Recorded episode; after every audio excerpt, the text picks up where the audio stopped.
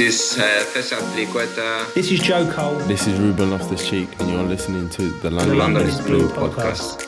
All right, Chelsea fans, welcome back to another episode of the London is Blue podcast. As I was your host, Brandon, joined my host Nick, no Dan, and we have not anything that listeners have ever heard before. This is a world premiere, a debut, something that has been in the works Hype for it almost up. a decade, Nick. Almost a decade. hype it, hype, hype it up, man. Let, let's let's get into it. It uh we we've got a new podcast we're launching. This is a podcast launch. You probably saw by the title. The famous CFC is what it's called, but you don't know what it means. So here we are, Nick. We are gonna bring everybody uh, into this very cool show that we have. What what is kind of the description of this idea that that we've come up with with help from our dear friends? Yeah, this is not you know what you've kind of come to expect from our our feed. This is not a match review. This isn't a tactics pod. This isn't uh, a megapod, which you've become accustomed to. Uh, but we are introducing in today's episode. We're calling this episode zero of the famous CFC. It's a very special content series. um, that you're going to hear over the next period of weeks and months. We we'll, we'll work out the schedule obviously as we as we keep going, but this is a uh, a kind of a spin on a, a Chelsea history podcast. You guys have heard uh, the venerable Rick Glanville on the show before. We've we kind of did that series at the beginning of COVID where we kind of did three big episodes that covered the gamut of Chelsea history. In this episode, we're going to talk about what you can expect from the series, the origin story of how we got to this point, and kind of little uh, tidbits in between. And so we're really, really excited to bring uh, this series and uh, the expertise that, come, that comes with it uh, into our into our little family of, of shows because it's it's our goal to make kind of a holistic Chelsea platform, and you can't do that without having kind of the full history readout uh, as a as a part of that. So very much looking forward to helping folks understand uh, how uh, Chelsea got to the point that it is today, and all of the fun stories that it turns out have happened over a, a number of years, despite what opposing fans will tell you about the club.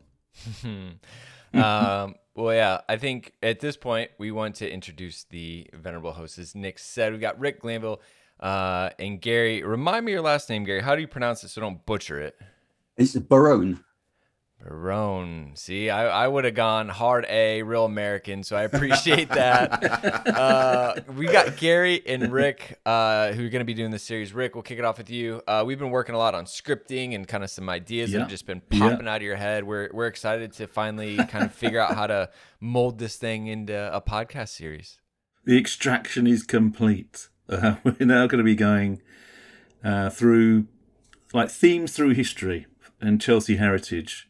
Great stories, fascinating facts, busting a few myths, deep dives that never leave you without a life belt. So, you know, we're going to be comparing the 1900s to the present day, uh, 1930s, 1980s, some kind of real nostalgia for those times. But as I say, you won't be out of your depth. It's not going to be like, I've never heard of any of these guys. It's going to be uh, some really great tales and some stuff that people just uh, don't know. Some new stories about our fantastic club. And um, as I say, each each one's going to be themed, so it's going to be uh, we'll we'll take a slice through history.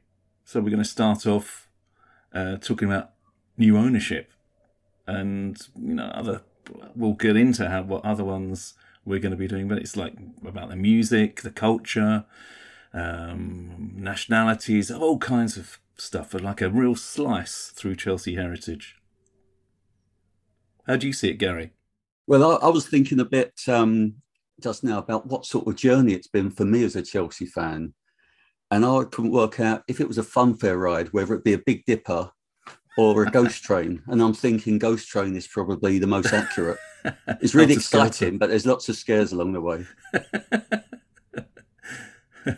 Uh, fellas, can you do just like a little bit of a quick intro as as to your you know yourselves, your work, how you follow Chelsea over the years? Just for those who have not uh, potentially uh, heard your your dulcet tones before on the show, and we'll start with Rick, of course. Yeah, I'm. Uh, I've been working for Chelsea s- since 1993.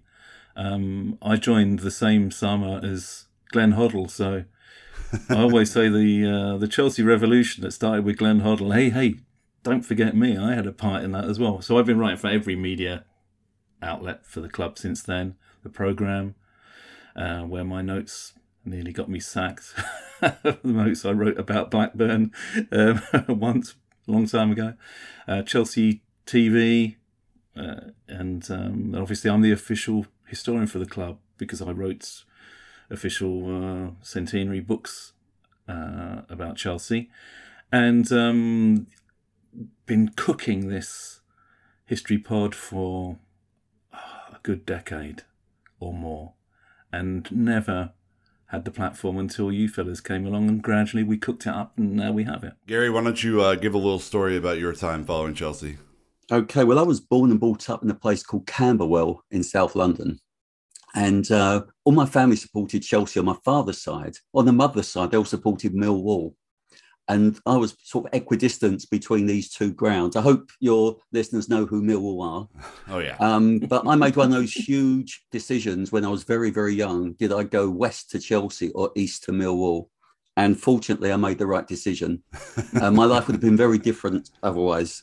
Um, I started going with my father in the 1960s. So I saw Chelsea play under Tommy Docherty. And then I went through the Sexton Revolution in the 70s and then the dark days of the 70s and 80s, punctuated with some very exciting highlights, but mainly pretty dark. I travelled uh, for many years. I went to every single match home and away and developed a friendship with a few people that gradually, the more we went, we met more people, we developed different groups. And um, we sort of joined up, as Rick said, about 97 with another group.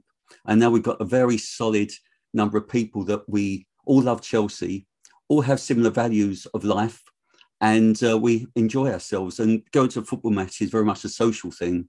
We enjoy the pre-match, we enjoy the post-match, and once in a while we enjoy the game as well. Once in a while. Once in a while. Uh, Yeah, I mean, look, Rick, you kind of were dancing around this earlier, but this has been an idea that's been cooking for you for a long time, and it's something that I know that you've kind of gone through multiple stages and iterations of. Can you just kind of tell the folks about your idea for the show and uh, kind of where the concept came from, and and through all the work that you've done, obviously as as Chelsea's official historian? Yeah, I'm a huge podcast fan and have been for about 15 years. Mostly historical pods, and I love the format because it um, it's like bite-sized radio, and also at the same side, same time, it's kind of long form uh, radio in that it can take a subject and in say half an hour to 45 minutes, you can do a real deep dive into a particular topic, and uh, with uh, knowledge and expertise that you get from particularly in historical podcasts and i'm talking about like medieval and you know modern historical and all these kinds of things that i follow. Um, i just like that kind of quick immersion that quick bath in some really fascinating history. And that's why i, I always felt that it's such a flexible format as well. You can listen to it anywhere. You can you do it it's not scheduled it's when you want.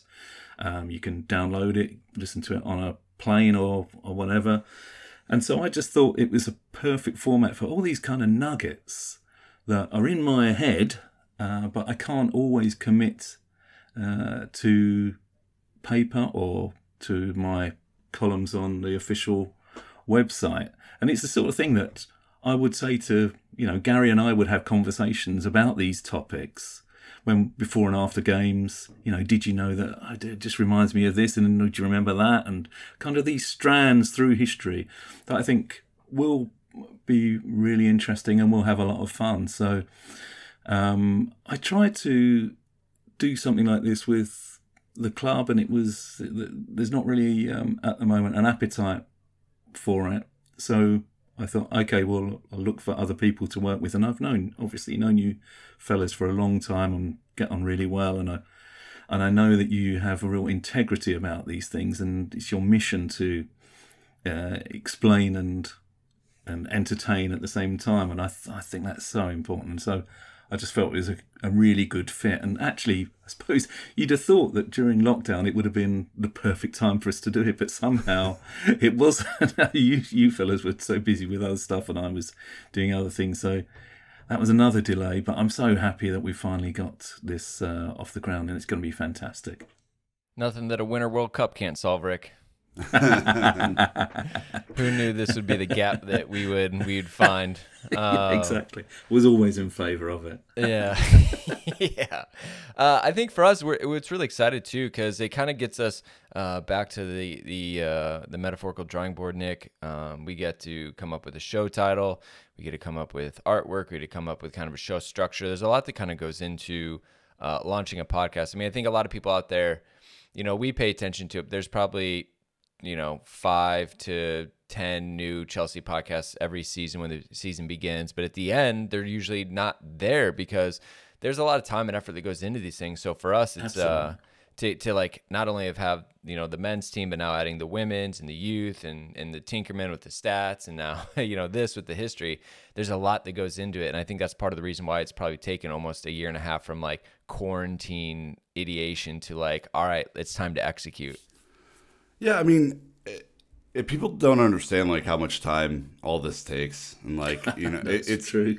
It's only, you know, I'd say only in the last couple of years, Brandon, that like we've found some efficiencies in the way that we do stuff. Right, you know, the first few years we kind of floundered around and tested and learned and figured it out. Right, and uh, you know, as we've begun to kind of expand, you know, what we can offer on our on our platform, storytelling is something that I'm really passionate about. And Yeah. I think that this provides the opportunity for us to get stuck in on some stuff that you may know that you might not know that are fun quirks in, in Chelsea's history. And the goal, you know, like like we were talking uh, about Gary, uh, the goal is to not you know have Professor Rick with his history ruler rapping you over the knuckles, right? The goal is to is to give you something that you can then potentially share with your friends that you find interesting, that you find fun, and so that's really what we're trying to do.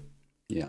I mean, the thing that you have to think about, from my perspective, I write books, and books are kind of not finished, but um, this is a modern way of listening to what would be chapters in a book. So if you were going to buy a new history book and it was an audio book, then this is the pod for you because each of these, as you say, the work that's going into it, uh, the research, you know, you're talking decades of research condensed into maybe 45 minutes of listening, and and it's kind of all original, lots of it anyway, and fresh, and it's going to be up to date and ancient. So you're going to get a real mix of stuff. And I know Gary is going to be Gary's so knowledgeable as well. He's going to be throwing tons of stuff in, aren't you, Gary? I am going to be throwing tons of stuff in, Rick. Yes, indeed. Um, I, I was thinking just now that when you're talking about books, um, that fantastic book that I believe you wrote uh, about uh, Black and Blue, the Paul Canoville biography, autobiography Yeah, that yeah, you ghosted. Um, that was actually one of the reasons that um, when I did get to know you, that uh, so- you were someone I wanted to seek out and speak with because I, I just thought that book was was brilliant. Um, and kind of in, in writing about um, Paul's experiences and the difficulties he faced, I think that also showed some of the divisions within Chelsea support because there were the Chelsea fans who would have supported Canoville through that time and ones Mhm. who were the cause of his uh, disenchantment with playing for the club. Yeah, And so wh- when you seek out friends in the sort of the Chelsea journey, you want to find people that you want to hang around with, then Mhm. you're sharing values with people that um, that see things the same way as you, and you seek those out. And you want to spend time in their company. So I think that was one of the ways we got together. we had a mutual friend, didn't we? Um, who My, works, my friend Shahira. Yes, exactly. Who works for Paul Canoville and um, who you? So we were kind of. It was almost like we were being pushed together through through circumstance and groups of friends, wasn't it? We were becoming that crossover in the Venn diagram. No, now that- the crossover's a podcast. Unbelievable. uh, add a third circle to that now, make it even more special. Um, all right. Well, we're going to take a quick ad break. Uh, when we're back, we're going to actually go through kind of season one topics, which is going to be really fascinating. I think this is where a lot of people are really going to get excited and get, uh, uh, you know, putting these into their calendar of when they're going to drop because some of these topics are fantastic. Uh, so thank you to sponsors for financially supporting the show, and we'll be right back. All right. So coming out of the ad break, we want to give you an idea of what you can expect because as we said we put a lot of work into this it's essentially um what nick we, we've got the first season or kind of first run of six episodes to start we've got more on the docket turns out rick has no shortage of ideas which is good 190, yeah. i think he Yeah. broke our google doc yeah, we ran out of pages. Um, yeah, but I mean, th- this our vision for this is that we do uh, short episode runs, so about six a piece, uh, and and we we have those stretch, take a little bit of a break, and then get back to it. Right, so they're kind of it feels more episodic in a way, but these are going to be evergreen stories, right? So you know, one thing I, I want to call out to everyone is you know, our idea is to launch on Fridays, right? To have that be kind of the, your Friday warm up to the weekend, uh, to have some fun stories. If you can't listen on a Friday, you can go back and listen to these anytime because they are evergreen, right? They they live on, and that's part of the storytelling aspect. But one of the things, Rick, that we were excited to do when we kind of solidified the concept was to talk about what what type of music, what type of imagery, like what makes sense for this because as we expand our network, we have to start to differentiate these shows from our from our standard show, right? We can't have the same rollout all the time, otherwise people get confused. So, talk about the music because I know this is something that you're really passionate about. Yeah, I always had this um, music in my head for a decade of what I thought would be a kind of really nice groove to set the tone of like something where you want to relax and you want to immerse yourself and you know have a drink by your side and uh, yeah earbuds in and you're just oh yeah yeah I love this tune and I know I'm going to get something really nice and groovy coming up now. And the music I, I'm a huge reggae fan and especially of this label called Studio One. And the track that was always in my head was Oboe by um, Jackie Mittoo and so I kept playing so it's a beautiful piece of organ in there a really nice rock steady like um pulsing uh, groove in the background. And um so when we were thinking about what we could do we thought okay um maybe we can't use that specifically but you have brilliant creative people there that have come up with music that's very similar. And it has I feel it has that kind of it prepares you, it sets you up for what you're about to listen to and puts you in a great happy kind of comfortable frame of mind.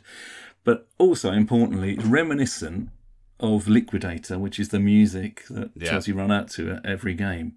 This jiggly organ that it has on it that I'm sure you're going to love.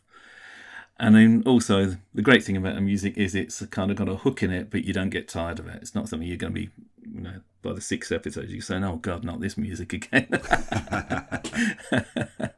and also the artwork. You know, Gary and I talked about it, and well, we, with you as well, Nick, about what we wanted, and we wanted something that would kind of root us in history immediately. So you look at something that's similar to one of the badges that we had in the '60s and also the skyline of, if you like, of the old Stamford Bridge with the uh, the the seventies east stand and the north stand and the west stand and things. Because these are things that when you're standing in the shed, you would have seen at night. You would have seen that skyline. So we wanted it to have that recognizability immediately, but also have a really contemporary feel because that's what it is. This is like a real contemporary take on our history.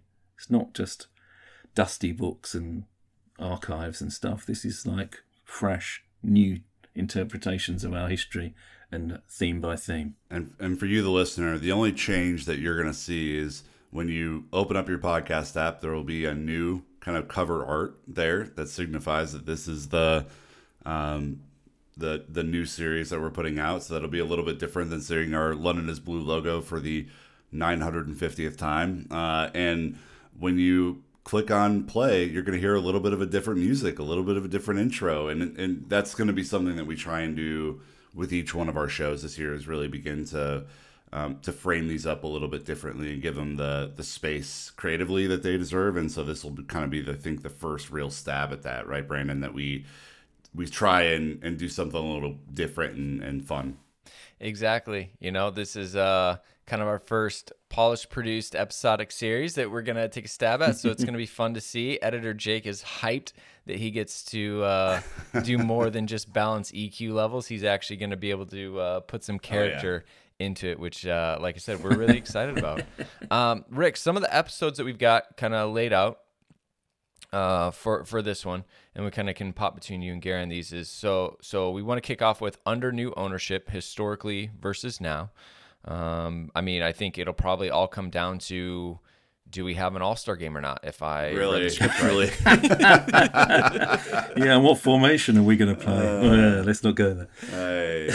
Hey.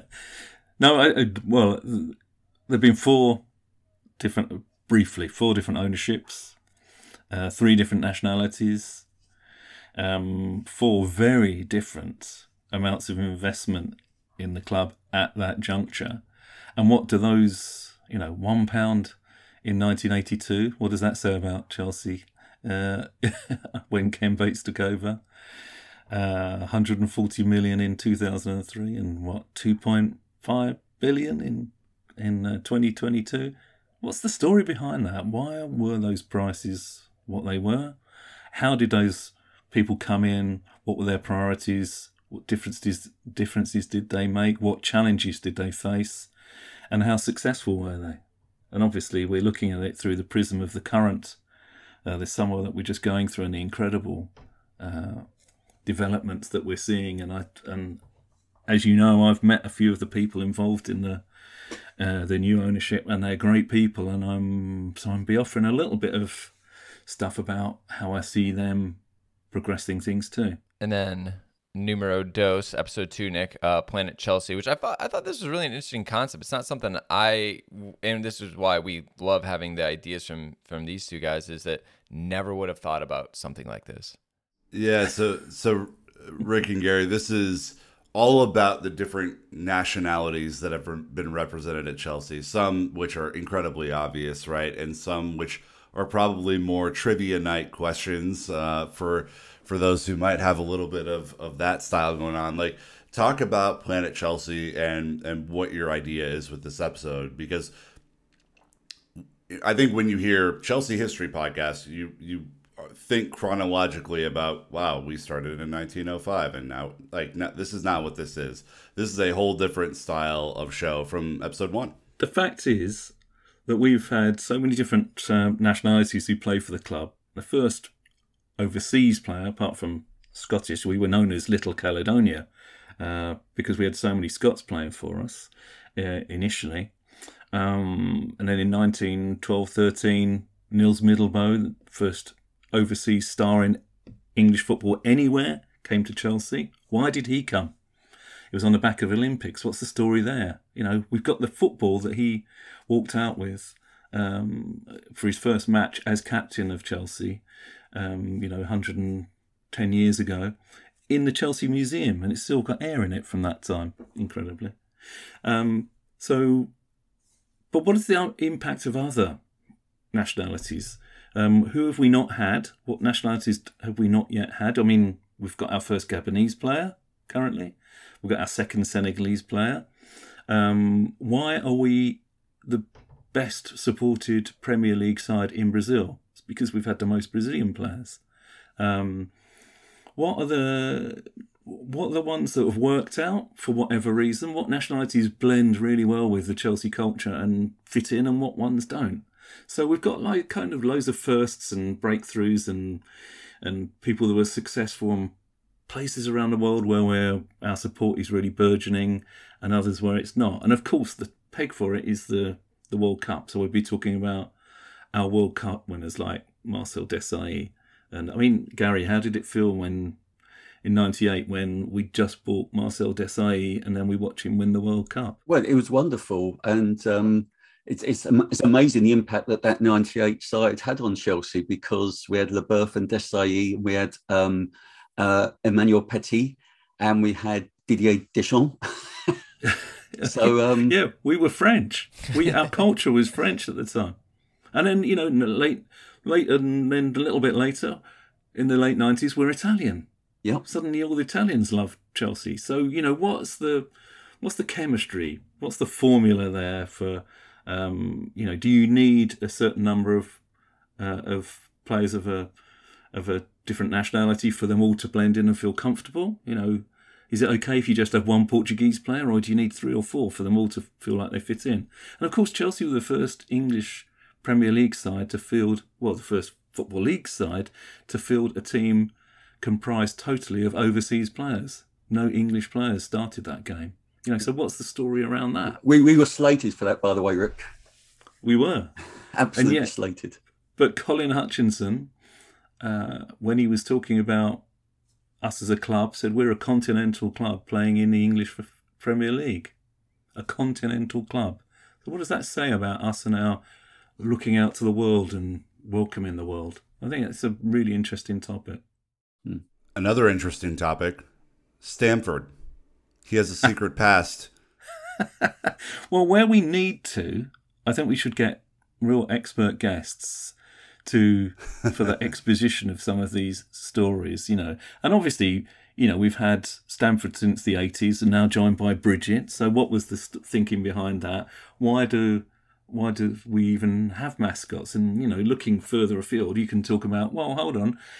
Chelsea have always innovated like this. We were the first club ever in 1905 to have ball boys behind the goals to collect balls, and now they're ubiquitous. Everyone has, you know, everyone uses the multi ball, and that's something that's happened. So Stamford in the mid 80s, um, what was it like wearing that costume? I mean, it must have stunk. Did they wash Yeah. it much?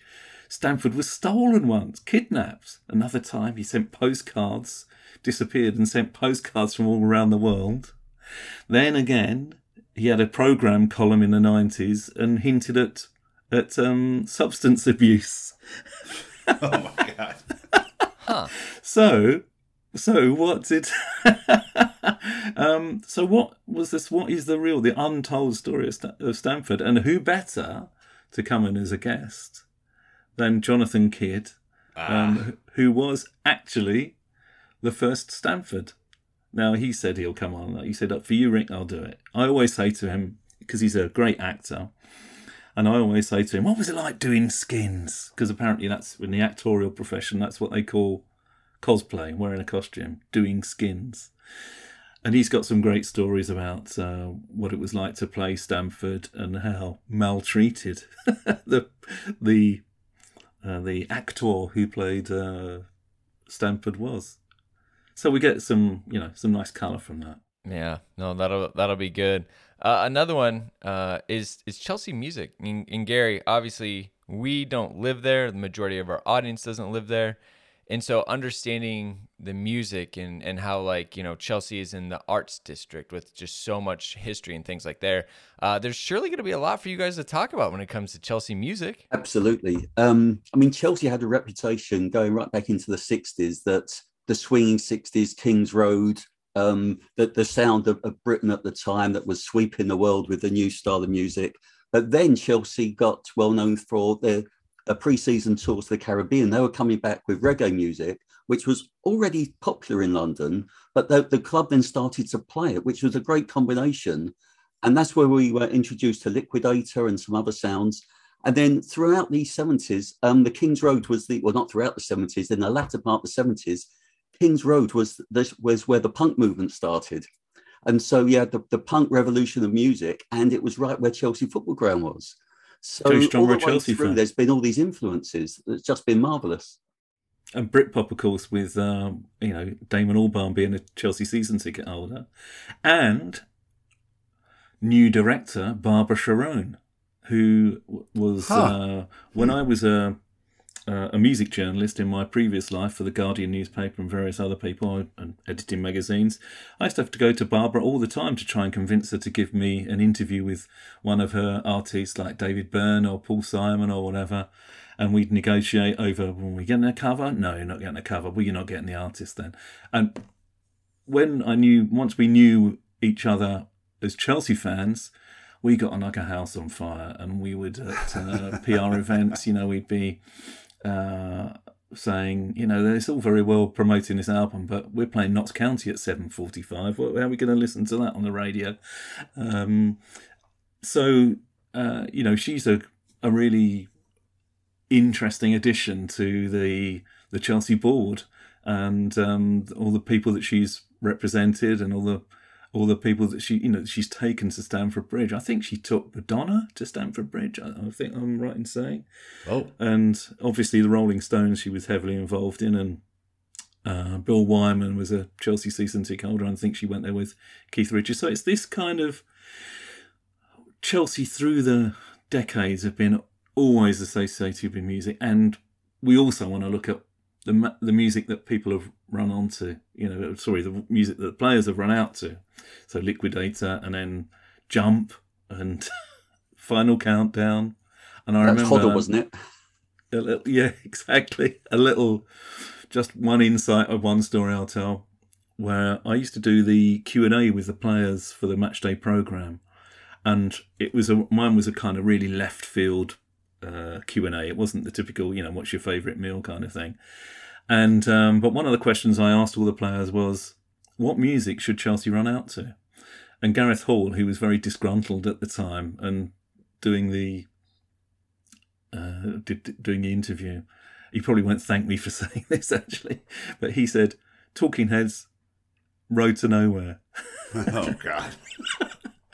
And um, I said, "Really?" He said, "Yeah." Anyway, it was published in the program, and I think he got a bit of ribbing. I don't think he's, I don't think he's very happy with me still for that. But um, so we got all this kind of richness, all these great little anecdotes and themes that we can run through it. I, I like the fact that in 2012, the adopted theme for the season was Three Little Birds. I don't know how it started, but it became the theme for the Champions League run, didn't it? every little thing's going to be all right. Yeah. And um, it was a kind of, it felt like a mental safety net for fans in a way, wasn't it? Reassuring each other. Yeah. Look, things are going wrong, but they'll come right. And they certainly did. Um, a a really important episode five. Uh, we get into black and blue a little bit, um, which you know we've we've previously referenced on on this podcast, but talk about the importance of you know the culture, you know some of the racist incidents of the past, and kind of reconciling that with some of our um, most important black figures in club history.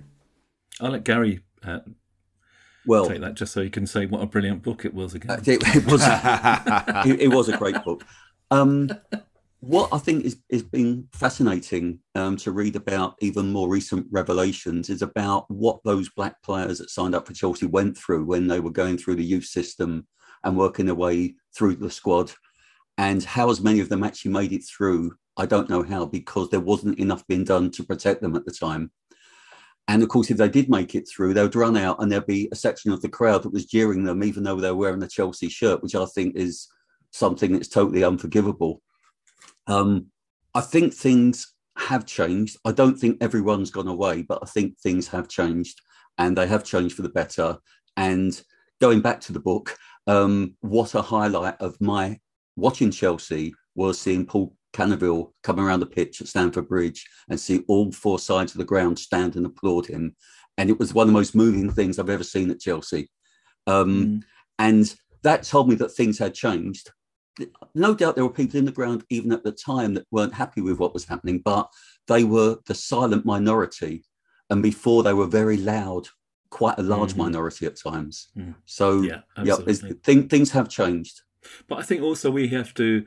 Um, I mean, the likelihood is the pod will go out during Black History Month, and Yeah. I've done an awful lot of work with the club over the last few years.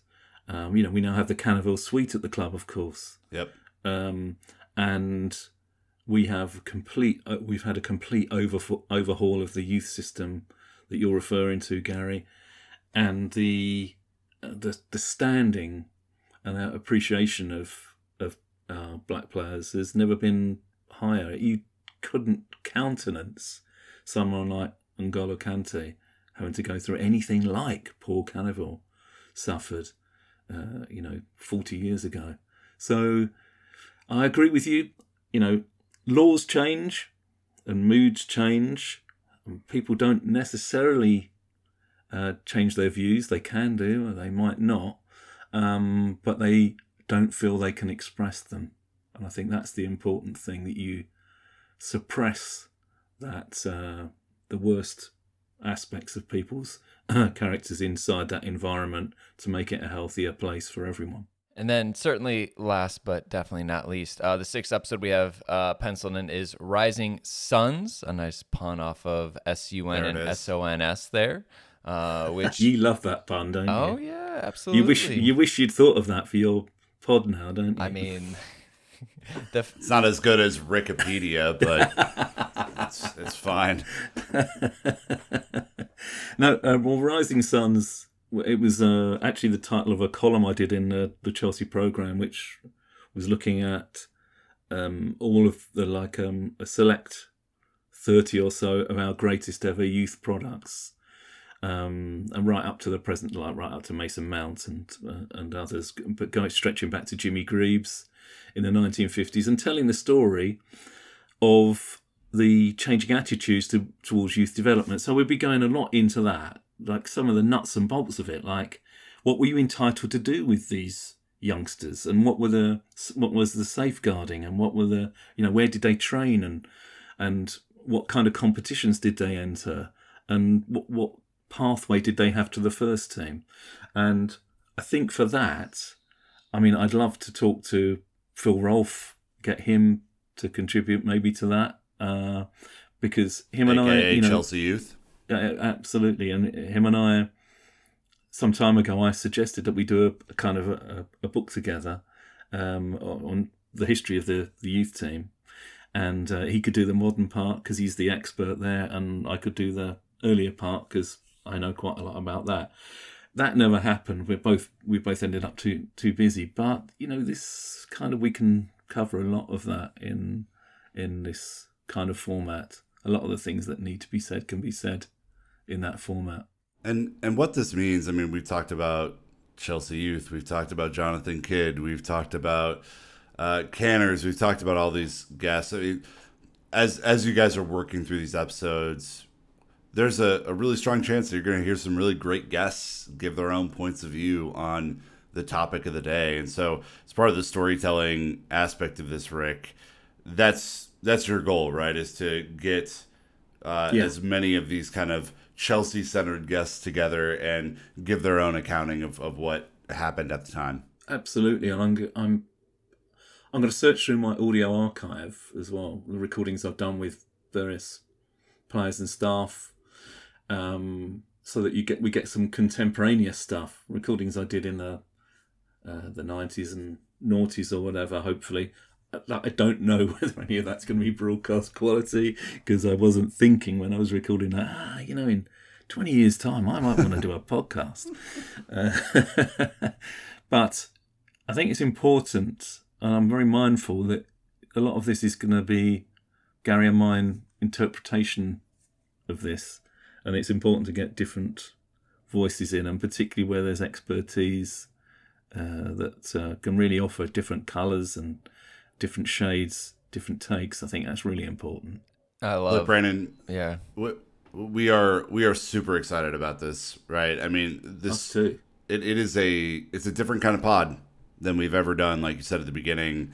And I I don't know about you, but I am I'm excited to hear about Chelsea Absolutely. in in different periods with different types of, of spins on the ball, right? This is like I said earlier, this is not a chronological telling of Chelsea history. This is stories about yeah. our beloved blues. This is not, you know, again, like reading a, a history book in a way. So uh, th- I think that's the thing I'm most excited about. Is kind of taking you on the roller coaster that is Chelsea Football Club, uh, and hopefully uh, having some fun along the way. Well, look, we Dan and I pretty much gave Nick a, a choice. We said, look, we need a different type of content. You can either go do true crime or a CFC historical podcast.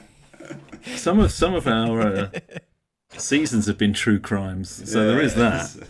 Yeah, we all we all know the true crime. And who is- done it? We all know that's the number one uh, genre, but he opted for this, the history series, which we are. We've actually had a few criminals as well, to be fair. We- yeah. uh, we we actually Yeah. can name names because it's all been played Yeah. out in uh, public courts. But uh, no, it, it, we're so excited about this, and, and like I said, it's uh, we look at it as a challenge for us to to you know use this awesome team we have behind the scenes. Like we talked about editor Jake. Uh, you know, we've Ishan's on the social Yeah. side of it. Um, He's great. Yeah. yeah, Nick's been, you know, taking time away from other things that we, you know, kind of do on a weekly, daily basis to to stand some stuff up. And so, you know, uh, what's great about this is that it's so fluid, right? We can talk about one part of a thing and we ended up scratching on the surface of another thing. Well, that can be a whole nother episode, right? And it's so fluid that we can go wherever it needs to be. It's not in any specific order.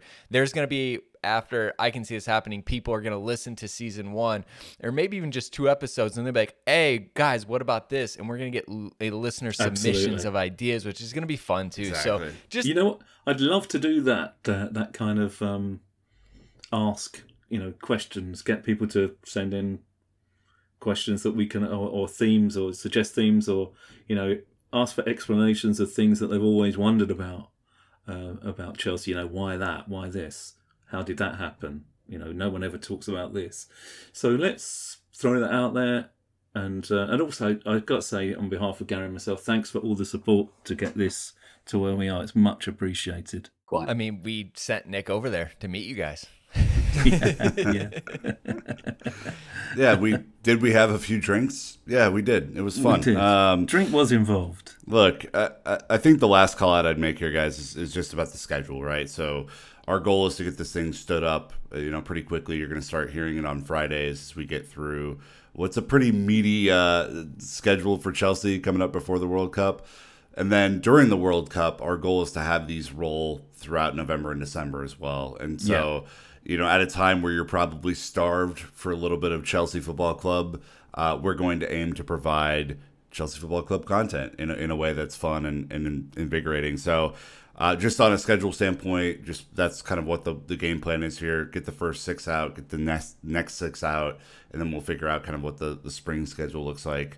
Um, and then you know, look as as you hear new content, as you hear these voices, as you hear these new perspectives, please send in ratings, send in reviews. We'd love to hear what you think about all this stuff. And it just like it was for us at the beginning, it helped make us a lot better um, as we right. as we Yeah. produce content. So we'd love to hear your feedback.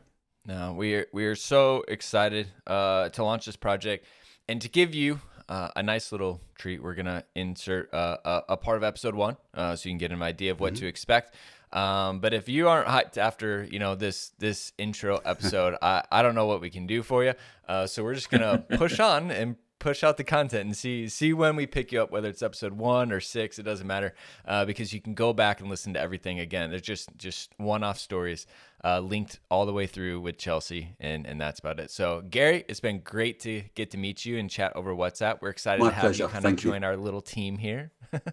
uh, and then likewise, Rick, um, just the more content we can do with you, the better. So we're we're excited that Always a pleasure. yeah, we're we're in a position to be able to kind of offer all these resources to to get it over the hump. Fantastic. So excited about this project. All right. Well, with that being said, let's kick it over a, a segment, just a little A teaser clip, a teaser. Come on. of episode one. Here we go. Then, so that was up to 1982. Then the Mears, well, it all went tits up with the Mears in 1982. And um, Ken Bates came in. He bought the club for one pound in uh, early April 1982. And both of them that Rick. How, how much did he pay for it? one pound. One pound. That, and if you want to know, now look, look, some older football fans will say things like, "Oh, back in them days, you could uh, have a skinful of mild, you could uh, pay for entrance to the ground, have fish and chips on the way home, and you'd still have change out of a quid."